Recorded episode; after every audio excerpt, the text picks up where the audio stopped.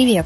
Меня зовут Лера, и я новичок в мире инвестиций и финансов. В первом сезоне с помощью экспертов я пыталась разобраться с непростой экономической ситуацией, изучала основу финансовой грамотности и финансовых инструментов, совмещала это все с путешествием по миру. Во втором сезоне я отправляюсь в виртуальное путешествие по криптомиру, где моим проводником будет Ярослав Филиппов. Ярослав – криптоэнтузиаст со стажем и разрабатывает проекты на блокчейне. Он объяснит мне простым и понятным языком сложные понятия и расскажет о возможностях, которые есть в крипте и блокчейне.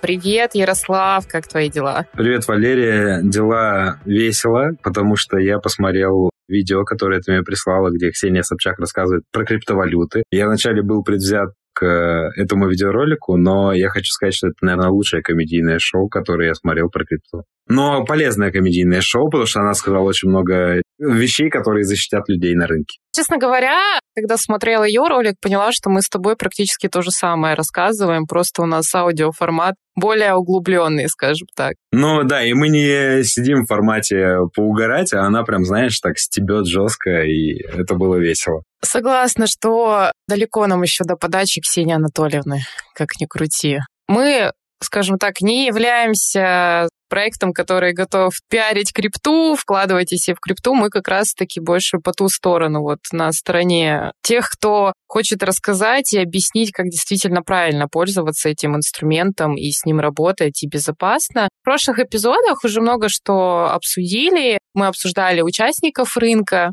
мы с тобой поговорили про таких участников рынка, как хомяки, и про понятие брить хомяков. В сегодняшнем эпизоде у нас пойдет речь о том, как не стать тем самым хомяком, и чтобы вас не побрили. Мы уже много поговорили с Ярославом о том, какие проекты бывают хорошие, а сегодня мы будем говорить о плохих проектах, скам-проектах и других э, подводных э, камнях, которые могут встретиться на пути криптоинвестора и забрать его деньги в мире крипты. Да, давай приступим.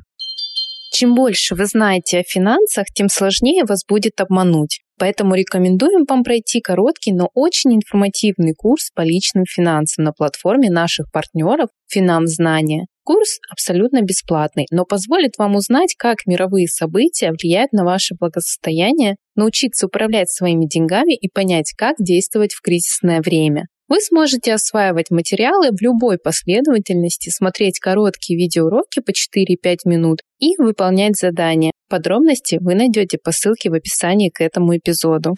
Давай как раз сейчас сразу, не отходя от кассы, мы с тобой поговорим как раз про вот эти способы брить хомяков, какие они бывают, и разберем парочку. Расскажи, может быть, в твоем опыте у тебя или среди твоих знакомых, когда ты начинал свою карьеру в крипте, может быть, сталкивался с какими-то такими схемами. Вообще, пока слушал твой вопрос, э, хотел придумать какое-то слово типа хоуми барбер, ну это типа барбер для хомяков. Таким образом назвать э, криптомошенников, но, в общем, слово не допридумал. Я, на самом деле, за все время, сколько наблюдал за крипто, имел к ней какое-то отношение или работал с ней, я видел очень много, давай назовем это, людей с низкой социальной ответственностью в бизнесе, потому что я не могу сказать, что все, кто бреют хомяков, являются на самом деле заблаговременно знающими о том, что они будут мошенниками людей. То есть кто-то это делает э, там абсолютно случайно, кто-то это делает, потому что его бизнес э, терпит крах, и ему нужно вытащить все деньги из бизнеса, он там рушит стоимость монеты. Но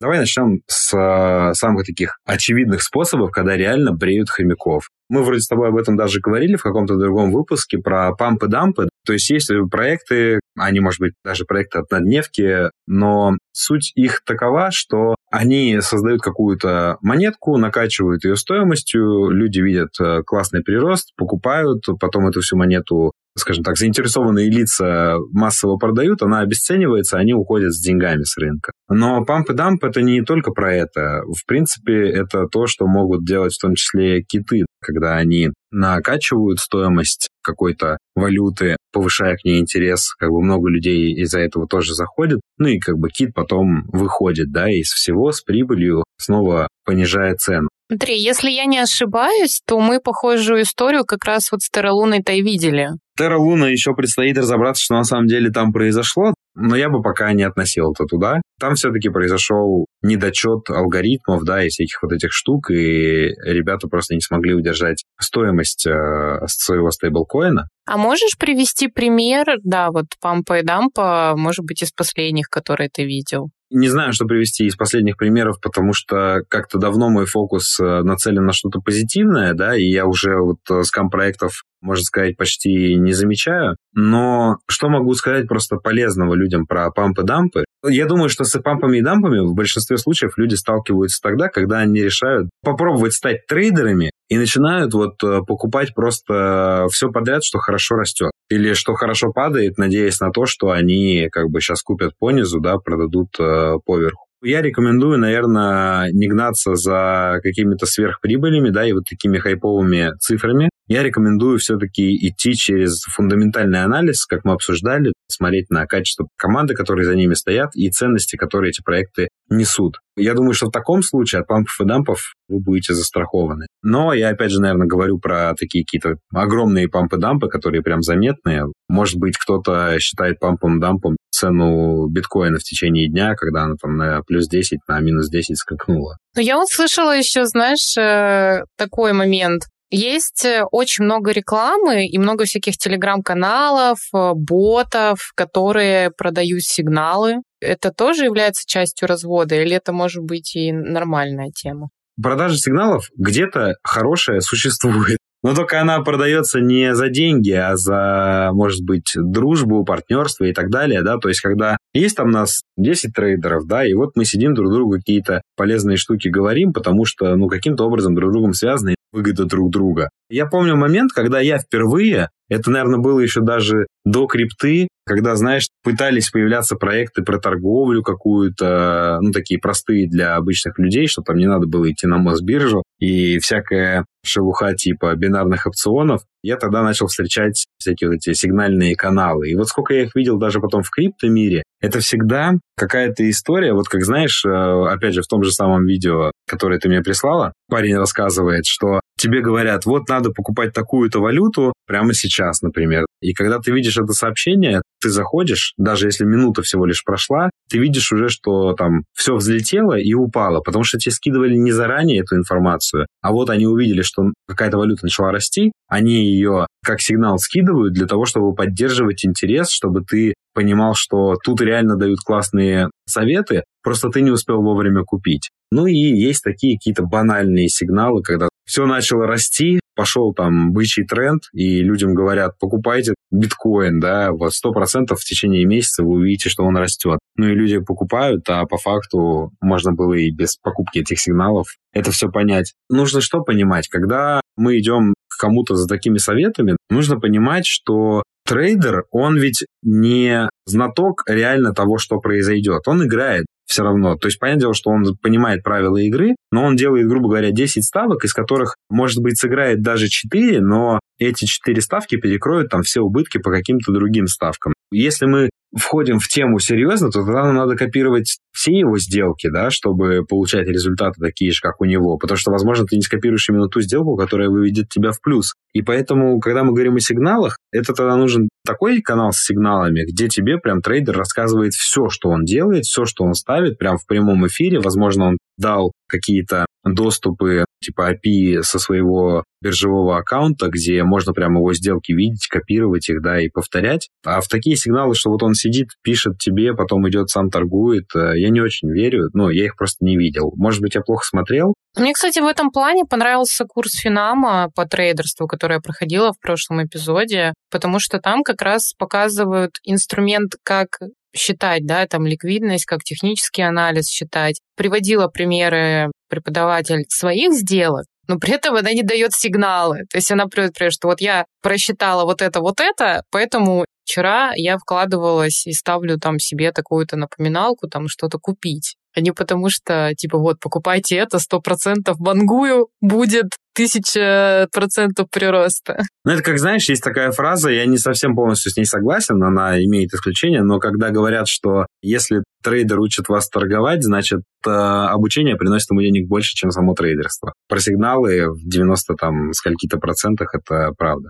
То есть зарабатывают больше на продаже сигналов, чем на самом трейдинге. Ну, у меня там есть отдельная категория подписок, и я слежу за некоторыми блогерами, которые продвигают э, такие штуки, просто смотреть, как они это делают, чтобы не попадаться. Здесь, мне кажется, знаешь, вот отличительная черта любого мошенника, неважно, какую схему и вообще он использует, это воздействие на эмоции людей. Если вы видите в канале очень эмоциональный пост из серии что «Вау, я тут нашел такую монету, вообще только сейчас, только вот-вот, нужно срочно-срочно ее покупать, иначе вы все просрете. Свой единственный шанс, мои кореша заработали уже миллион, а ты еще лошок сидишь тут, короче, ничего не купил», то это явный скам, явно тебя пытаются развести и побрить. Очень ведь развит такой, скажем так, социальный маркетинг. Людям платят за то, чтобы они на разных э, сайтах, форумах, э, каких-то переписках э, указывали название проекта. Это же прям вообще сплошь и рядом. Поэтому очень часто такие комментарии — это просто реклама. Людям выгодно это накачать. Да, там всякие реферальные, проходите по ссылке, я тут уже все купил, уже заработал, а ты еще сидишь если возвращаемся к теме обревания хомяков,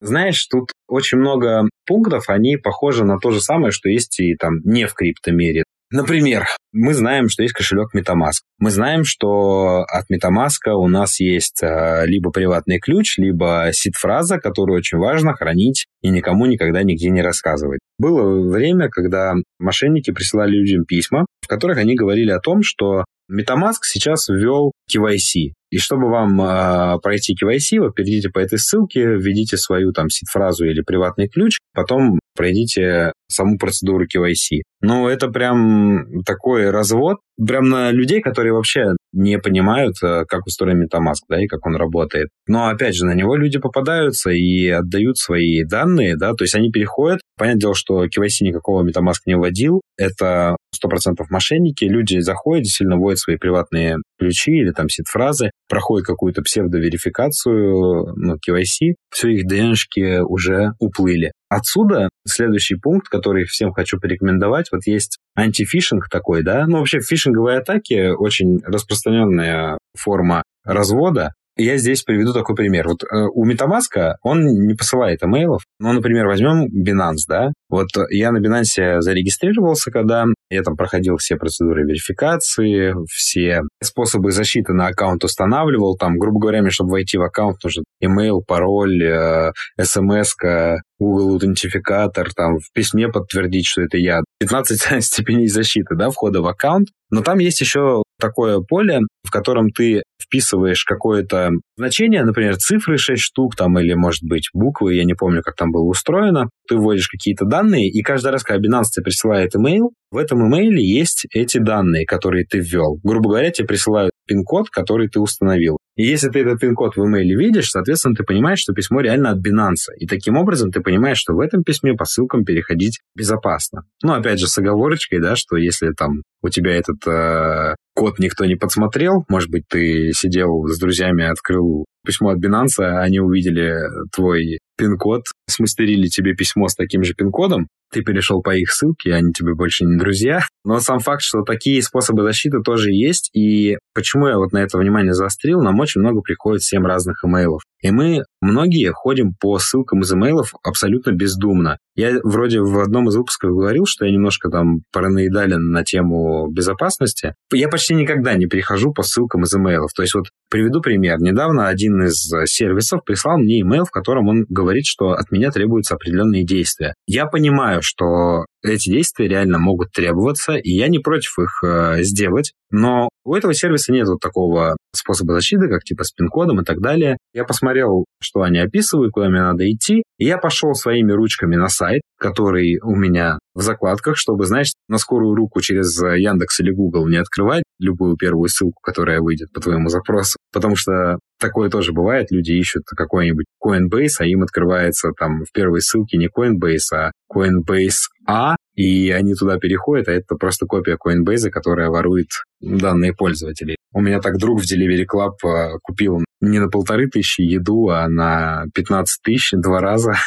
И третий раз он не смог оплатить, только что деньги кончились на карте. Он просто в Яндексе перешел э, на сайт Delivery Club, который был с галочкой от Яндекса, между прочим. Поэтому сайты важные, сохранять в закладке рекомендую, чтобы вы точно знали, что вы переходите на нужный сайт. Я зашел на сайт, дошел до нужного мне места, выполнил там все процедуры и был спокоен, что все хорошо, я сделал это на нужном сайте. Это вот такой кейс. А еще хотел рассказать, что недавно у меня произошел случай с Litres, приложение для чтения книг. Мне пришло сообщение от техподдержки. Не вдаемся в суть сообщения, да, в общем, есть проблема. И эту проблему мне надо срочно решать. Я смотрю, значит, отправителя, а там, например, отправитель не support собака litres.ru, а что-то типа куча букв, тире, э, support собака 325 litres.ru. И я такой, что за имейл? Ну, явно не похож на настоящий. Но я переживаю за безопасность, поэтому я пошел на сайт Litres своими ручками, написал службу поддержки на сайте официальном, что мне пришел такой-то имейл, спросил, это от них или нет. Они сказали, да, это реально от них. Я им выразил претензию, почему у них такие имейлы странные и дальше уже разобрался с ними в этом чате. Поэтому мой посыл вот здесь по поводу фишинга и всех вот этих вот э, социальной инженерии и так далее, не ленитесь перейти своими ручками на нужный сайт и выполнить нужные требования. Или переспросить у службы поддержки, реально ли они вам пишут и действительно ли есть проблема. Потому что вот этим способом людей разводят только так. И если почитать статистики там мировые тоже по взломам, я не только про крипту сейчас говорю, а вообще, то очень много взломов происходит благодаря социальной инженерии, а не благодаря тому, что суперхакер сделал суперкод. Да, просто пользуются наивностью людей, их невнимательностью. Да, я даже тоже как-то раз была жертвой таких мошенников в Инстаграме. Что хочу сказать вот в тему того, что кто-то что-то рекомендует, даже если что-то вам рекомендуют суперзвезды, которых вы любите, которым вы доверяете или любите смотреть их контент, если они рекомендуют какой-то проект, это не значит, что этот проект хороший. Не буду тыкать пальцем. Возможно, те звезды, которые что-то рекламировали, они реально не понимали, что они рекламируют, или они не хотели вникать по каким-то причинам. Но их бизнес — это реклама, да, в том числе. И поэтому вникать до конца, хороший проект или нет, и порекомендовать своей аудитории в него вложиться, не всегда их заботит. Поэтому можете поверить в какой-то проект, вложиться в него, но никакой ценности от этого не получить. От того, что суперзвезда США, которая известна во всем мире в плане музыки или чего-то еще, сказала, что какой-то проект хороший, это еще не значит, что он реально хороший. Возможно, просто ей заплатили очень хорошие деньги. Я, по-моему, даже видела такой скандал вроде Скайли Дженнер или с кем-то там вот из этих ребят. Не помню точно, какая-то звезда, но ее оштрафовали. Вообще, насколько мне известно, что в том числе и в России запрещена реклама криптовалют и брокеров, криптобирж тем более уж подобное. По поводу рекламы я не помню, сейчас она запрещена или нет. Я помню, что вот, например, в Гугле было невозможно одно время вообще рекламу давать криптовалютную, потом там какие-то правила ввели, которые стали это регулировать. Много тут ограничений, потому что, слушай, шлейф э, Кидалова, он очень длинный, там ICO и все, что происходило 16 по 19 год, оставило много вопросов для регуляторов, да, и они хоть каким-то образом пытаются защитить людей хотя бы там запретом на рекламу. Какие есть еще способы? Способы простые, да, сделать никчемный проект, э, взять у людей деньги и ничего не сделать. История повсеместная, часто используемая не только в крипте, поэтому нужно помнить, что нет добрых самаритян, которые просто хотят у вас взять 100 рублей, а дать вам 10 тысяч. Все делают бизнес, и если мы говорим о бизнесе, скажем так, купил дешевле какую-то валюту, а продал ее дороже, то нужно понимать, что всегда есть те, кто в этот момент э, получат меньше, да, то есть если вы заработали, то, возможно, кто-то проиграл. Это не всегда прям так, но очень часто, и поэтому вы можете оказаться не среди победителей, и среди победителей оказывается меньшинство, конечно же. Поэтому я думаю, эту тему можно закрывать. Ты имеешь в виду какие-то пирамиды, да, я так понимаю? Да не обязательно. Просто какой-то вот э, проект появился, он там классно растет, и в него вложились там сейчас приватные инвесторы, там инвесторы первых этапов. Возможно, проект э, никогда и не выстрелит, но сейчас, как только проект накачается деньгами, кто-то ну, из первых людей там будет продавать все свои токены, да, получать супер доходы. Супер доходы происходят откуда? Инвестор первый вложил миллион, остальные там 9 инвесторов вложили по 100 тысяч, э, например, рублей, общая масса денег стала там миллион девятьсот, он свои токены там продает, забирает с этого всего миллион семьсот, и все остальные сидят 200 тысяч ценности делят на себя поэтому у них стоимость ниже становится. Если проект не станет популярным, его цена не начнет расти органически и так далее, то вот как бы очередное побритие хомяков. То есть, может, это нельзя назвать побритие хомяков, но мы же говорим в целом про то, как люди теряют свои деньги. Очень много проектов привлекают деньги, накачивают э, на публичных раундах еще больше финансов в проект, инвесторы продают э, свои токены, получают сверхприбыль, проект потом живет, не живет, э, всем уже пофиг на него, потому что деньги получили. Вот таких историй очень много. Но мы как раз говорили с тобой очень досконально, что здесь фундаментальный анализ и как нужно его проводить, чтобы не натыкаться на таких товарищей, которые компании-однодневки. Ты сказал про ICO, как я понимаю, что это какой-то аналог краунфайдинга или аналог IPO, вот ICO это всегда как бы тоже может быть скам или все-таки может быть нормальный проект? С ICO были тоже нормальные проекты. Их, само собой, было немного, как всегда, во всем мире, всего качественного всегда поменьше. Но по факту, что такое ICO? Это способ э, привлечения инвестиций. Да? ICO переводится как Initial Coin Offering, первичное предложение монет. Задача какая? Сказать людям, вот у нас есть проект, он там будет хорош, а нам на его развитие нужны деньги или там покупайте монету сейчас, пока она дешевая, пока проектом никто не пользуется, то когда он будет э, большим спросом пользоваться, эта монета будет стоить дороже, и вы получите прибыль. И люди приобретают монеты, проект получает деньги на развитие. В чем проблема, наверное, ICO? В том, что они не были, опять же, там зарегулированы, да, не было какой-то формы ответственности за деньги, которые ты получаешь. Вот, например, на TechCrunch люди, когда деньги собирают на проекты, или вот вообще в краудфандинговых платформах во многих устроено как? Я сейчас не про криптовалютные говорю. Там деньги собираются на что-то, потом проект должен, скажем так, исполнить свои обязательства, и только после этого, например, он получит деньги. Или там проект собирает деньги, если нужная сумма не набралась, то, соответственно, деньги возвращаются инвесторам, и проект не запускается. В ICO было, что собрали деньги, не собрали нужную сумму. Деньги привлечены, их вряд ли кому-то отдадут, заберут на проект и потратят. Ну и среди ICO было очень много всего. И пирамид, и плохого сетевого маркетинга, ICO был инструментом для людей привлечь деньги, а там дальше как будет. Ну, то есть получается, что проблема-то ключевая в том, что нет какого-то регулятора, который бы контролировал сбор денег и их целевое использование, получается. Ну, как бы да. Идея-то неплоха изначально.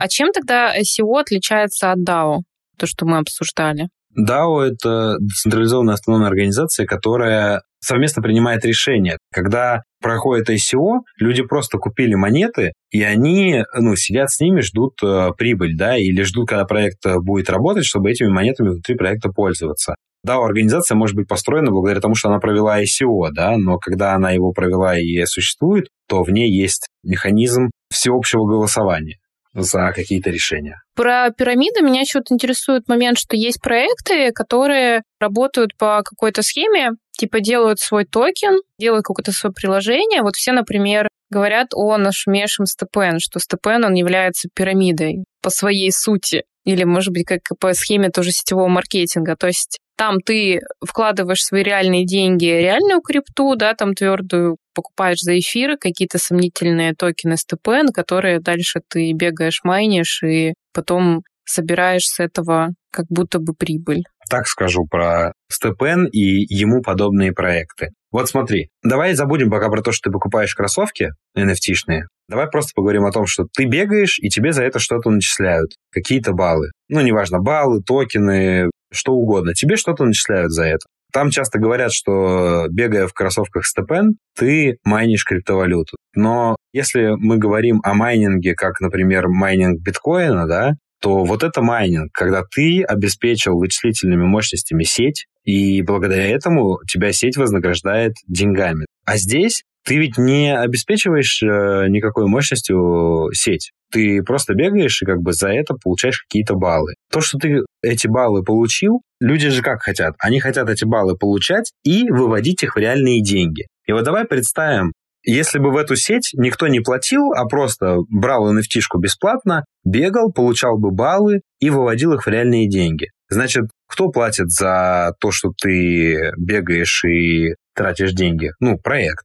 Проект же не может э, всем платить за то, что они бегают, да, но это никто не делает такую благотворительность. Поэтому как сделать так, чтобы проект платил людям деньги не свои, не из своего кармана, а реально, чтобы люди зарабатывали за что-то. Ну, можно, например, сделать как? Когда человек э, бегает в кроссовках, перед тем, как бежать, он должен посмотреть 15-секундную рекламу, да, и тогда рекламодатели оплачивают людям то, что они там бегают. Понимаешь, должен быть какой-то способ монетизации. Если мы берем Степан и ему подобные проекты, то там же суть какая? Люди заплатили за кроссовки, бегают, зарабатывают деньги, но вот тут почему все говорят о том, что здесь возможна схема Понци? Потому что ты купил кроссовки, и тебе из твоих же денег и выплачивают эти бонусы за то, что ты бегаешь. Их подозревают в том, что они пирамида, и по факту тебе платят из твоих денег, когда приходят другие люди, тебе, если ты уже перебегал свои деньги, платят из их денег, а им платят тоже из их денег. Потом приходит третья волна, она оплачивает две предыдущие. Рано или поздно деньги кончатся.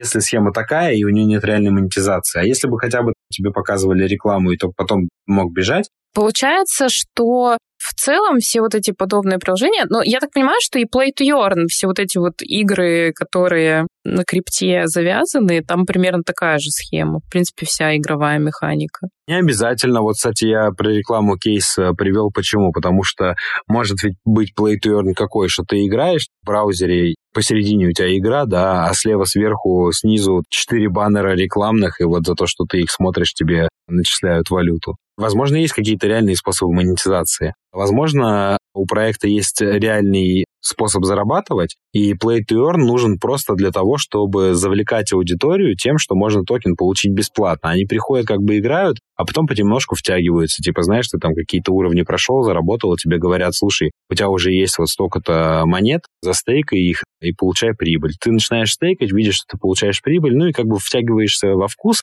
и инвестируешь уже свои деньги, также их стейкаешь, и таким образом проект просто привлекает аудиторию. Ну, мы же с тобой понимаем, что привлечение любого клиента всегда стоит денег. Бывает, когда реклама обходится за 50 рублей получил клиента, бывает, когда клиенты стоят там тысячи рублей. Проекты, они также могут тратить тысячи рублей в виде NFT, понятное дело, но для них это может быть реальные деньги. Они их тратят на то, чтобы привлечь аудиторию, надеясь на то, что потом эта аудитория начнет тратить свои деньги и приносить им деньги. Поэтому это, возможно, просто часть маркетингового бюджета. Ну, ты, я так понимаю, имеешь в виду, когда типа схема фримиум? Ну, например, да. Ну или смотри, вот я же, допустим, в Яндексе что-то ищу, да, там в поисковике, мне выходит реклама, натягиваем потолки. Я эту рекламу кликнул, посмотрел, я же сколько-то денег потратил у рекламодателя. Я ничего не куплю и уйду. То есть я как тот человек, который поиграл в игру, получил э, токены и потратил их и ушел. То есть на меня потратили деньги, да, Просто в случае с рекламой в Яндексе на меня их потратили, я их не получил,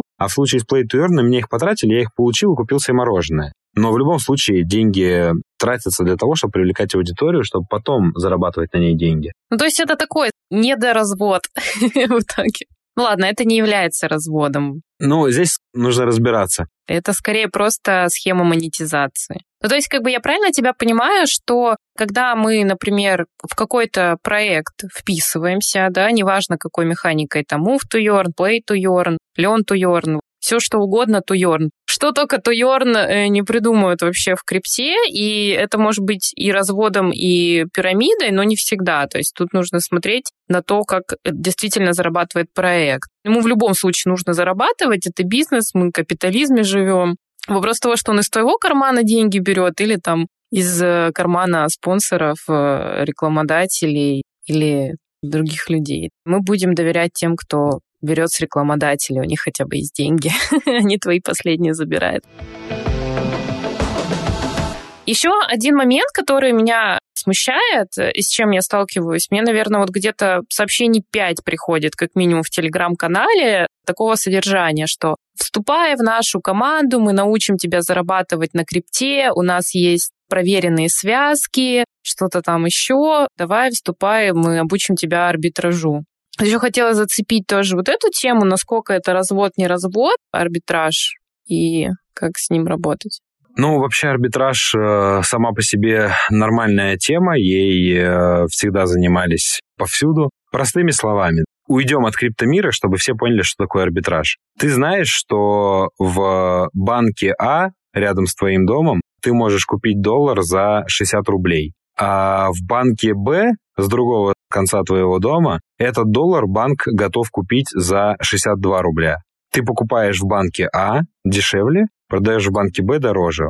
Вот ты арбитражник. Чем занимаются арбитражники? Представим, я захотел стать арбитражником. У меня есть 10 тысяч рублей. Я на 10 тысяч рублей покупаю что-то в одном месте, продаю в другом дороже. И на этом вот я зарабатываю. Если у меня 10 тысяч рублей, то у меня маленький оборот. Мне как бы очень много приходится бегать между этими двумя банками, чтобы заработать достойные деньги. Есть арбитражник, у которого 20 миллионов рублей, да, он просто одной ходкой из банка А в банк Б зарабатывает в разы больше. Что делают арбитражники? Они ищут с утра до вечера, где можно что-то купить дешевле, продать где-то в другом месте дороже и, собственно, занимаются покупкой и продажей. Труд, понятное дело, все равно нелегкий. Если бы это было абсолютно легко, занимались бы там все повсеместно. Какая частая схема работы арбитражников? Они там где-нибудь, например, на бирже какой-нибудь, на Мосбирже, например, покупают доллары дешевле, продают их каким-то образом там где-нибудь за рубежом чтобы получить USDT, а USDT продают э, уже на том же самом, не знаю, российском рынке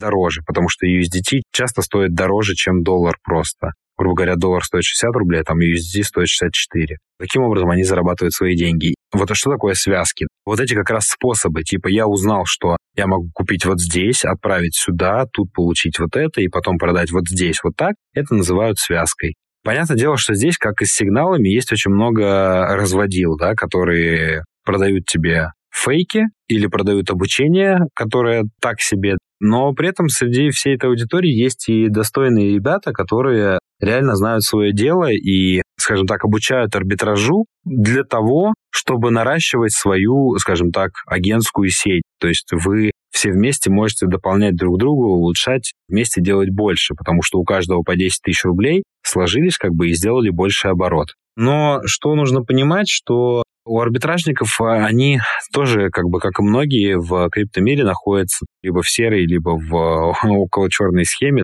У арбитражников, у них, например, часто, чтобы там покупать, продавать криптовалюту, у них просто пачками покупаются кредитные или дебетовые карты там разных людей. В деревнях находят Васю, Васю ведут там в 10 банков, он открывает себе 10 э, карточек разных, отдает их э, тебе как арбитражнику с э, полными доступами для того, чтобы ты этими картами мог делать переводы и все остальное. Ты платишь Васе 10 тысяч рублей за то, чтобы он сидел спокойно, не отвечал на звонки из банков. Таким образом, Вася из деревни наконец-то зарабатывает дополнительные деньги, а ты его карточками там совершаешь операции. А потом Васе приходят приставы и забирают его, потому что была подозрительная активность на его карточке. И он попал под 115 ФЗ. Да, вот как раз хотел сказать, что ну, порядочные арбитражники, понятное дело, хорошо относятся к тем, кто предоставляет им рабочие инструменты, то есть карты. И, понятное дело, они делают все так, чтобы эти операции были легитимные, чтобы можно было все доказать, объяснить банку, что это не плохая деятельность, ну, это не так, что типа вот реально пошел купил, пошел продал.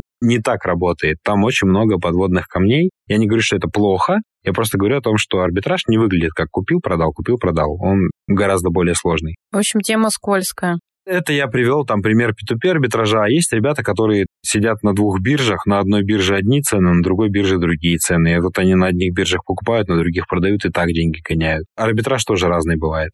Тоже видела всякие продажи курсов похожих на то, что давай, мы тебя возьмем в команду, научим тебя связкам, ты будешь гонять деньги, вот я зарабатываю миллион, сыпет купюрами, обязательно какие-нибудь фотки с полуголыми девочками в Инстаграме на фоне красивых тачек. Таким ребятам я не сильно доверяю. Тем более, я так понимаю, там обучение стоит дороже, чем ты можешь заработать, в принципе, в этой теме. Есть какие-то, ну, реальные цифры, я так понимаю, которые можно действительно там зарабатывать, но не те, которые, если тебе втюхивают, опять же, какими-то такими способами, рассылками. Я думаю, кто захочет разобраться, потратит на это время и разберется. Но, в общем, что нужно точно понимать, что прежде чем за это платить, надо разобраться, за что ты будешь платить. Просто очень хотелось разобрать какой-нибудь скам-проект, но мы и так уже так много обсудили сегодня про это. скам-проекты. Возьмем какой-нибудь скам-проект, который все еще существует, скажем, что в него идти не надо, но кто-нибудь скажет, так еще не закрылся, есть возможность заработать. Еще как инвестиционную рекомендацию все примут, и еще помпанем какой-нибудь скам-проект. Давай с тобой обсудим, короче, шуточную новость, которую я тебе кидала. Зацензурят, короче, за эту новость очень сильно. Про парня, который создал свой токен. Чувак из Сочи, который реально сделал свой ICO-проект, назвал валюту хуйня, и, в общем-то, даже 35 тысяч рублей собрал на нее. Мне кажется, у него самая потрясающая упаковка для проекта, которая просто возможно Весело, конечно же, и я думаю, что деньги, которые ему люди послали, это было как, знаешь, типа, ну да, смешно, вот тебе 100 рублей, спасибо, что пошутил. Ну да, мне кажется, это больше не скам, а донейшн в данном случае явно за прекрасное чувство юмора. Но этот же парень потом сделал следующий проект уже, развивается прям на ходу. Назвал сайт Yet Another ICO, где ты можешь там вбить название, и у тебя сформируется лендос. Типичный. ICO, и он тоже очень смешной. Да, типичный ICO-проект. Ну, там очень смешно.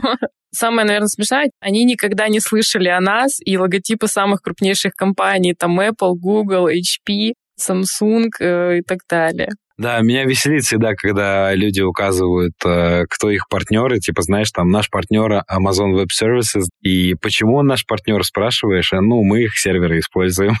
Ну да, в принципе, все, с кем заключили хоть какой-то договор, там, пожалуйста, это наши партнеры. Пользуясь случаем, хочу сказать, что нам с тобой 100% стоит доверять и слушать наш подкаст, потому что наши партнеры — это Apple, Google, Яндекс. Да-да-да. И все остальные, кого я даже не помню, где мы публикуемся, потому что, ну, что я должен запоминать всех их? Это точно. Но наш подкаст выходит э, при поддержке Apple, ее продукции, как минимум, HP. Мы можем сделать свой собственный лендос. Будем наша команда, ты и я, и запустить свой токен обязательно. Назовем его как-нибудь по-приличному только. Который будем начислять за прослушивание подкаста. Это вообще идея, мне кажется. Как это будет? Head to earn. Слушай и получай криптовалюту. По мне так э, вполне себе готова бизнес-идея. Как раз закажем лендос вот через этот сайт, поставим наши фотографии и будем крутить бабос. Ну, блин, мы не такие, мы честные ребята с тобой, да, Ярослав? Поделитесь там в комментариях, как вам идея. Представляешь, это кто такой, о, я положился. Гипотеза проверена делаем. Ну да, что хочется сказать в конце, что действительно внимательно смотрите на то, что вам пытаются продать и каким образом. Будьте бдительны. Не забывайте про все правила безопасности, которые сегодня перечислил Ярослав. Ярослав просто гуру по паранойе. Но, скажем, есть такая замечательная фраза, что only paranoia survive, то есть только параноики выживают, поэтому лучше пользоваться этим правилом, чем не пользоваться. Лучше потратить немного времени и разобраться в том, что вы планируете использовать, особенно если это связано с деньгами и с какими-то потерями и рисками, чем нежели быстро принять решение и потом лишиться всех денег. Да, согласен. Всем спасибо за прослушивание. В следующем эпизоде мы разберем, как заработать на владении криптой и обсудим подробно такие понятия, как фарминг и стейкинг. Не забудьте подписаться на подкаст на площадках, поставить лайк или 5 звезд и оставить свой комментарий. В нашем телеграм-канале вы можете найти дополнительные полезные посты к этому выпуску. Ссылку вы найдете в описании. Услышимся. Пока-пока.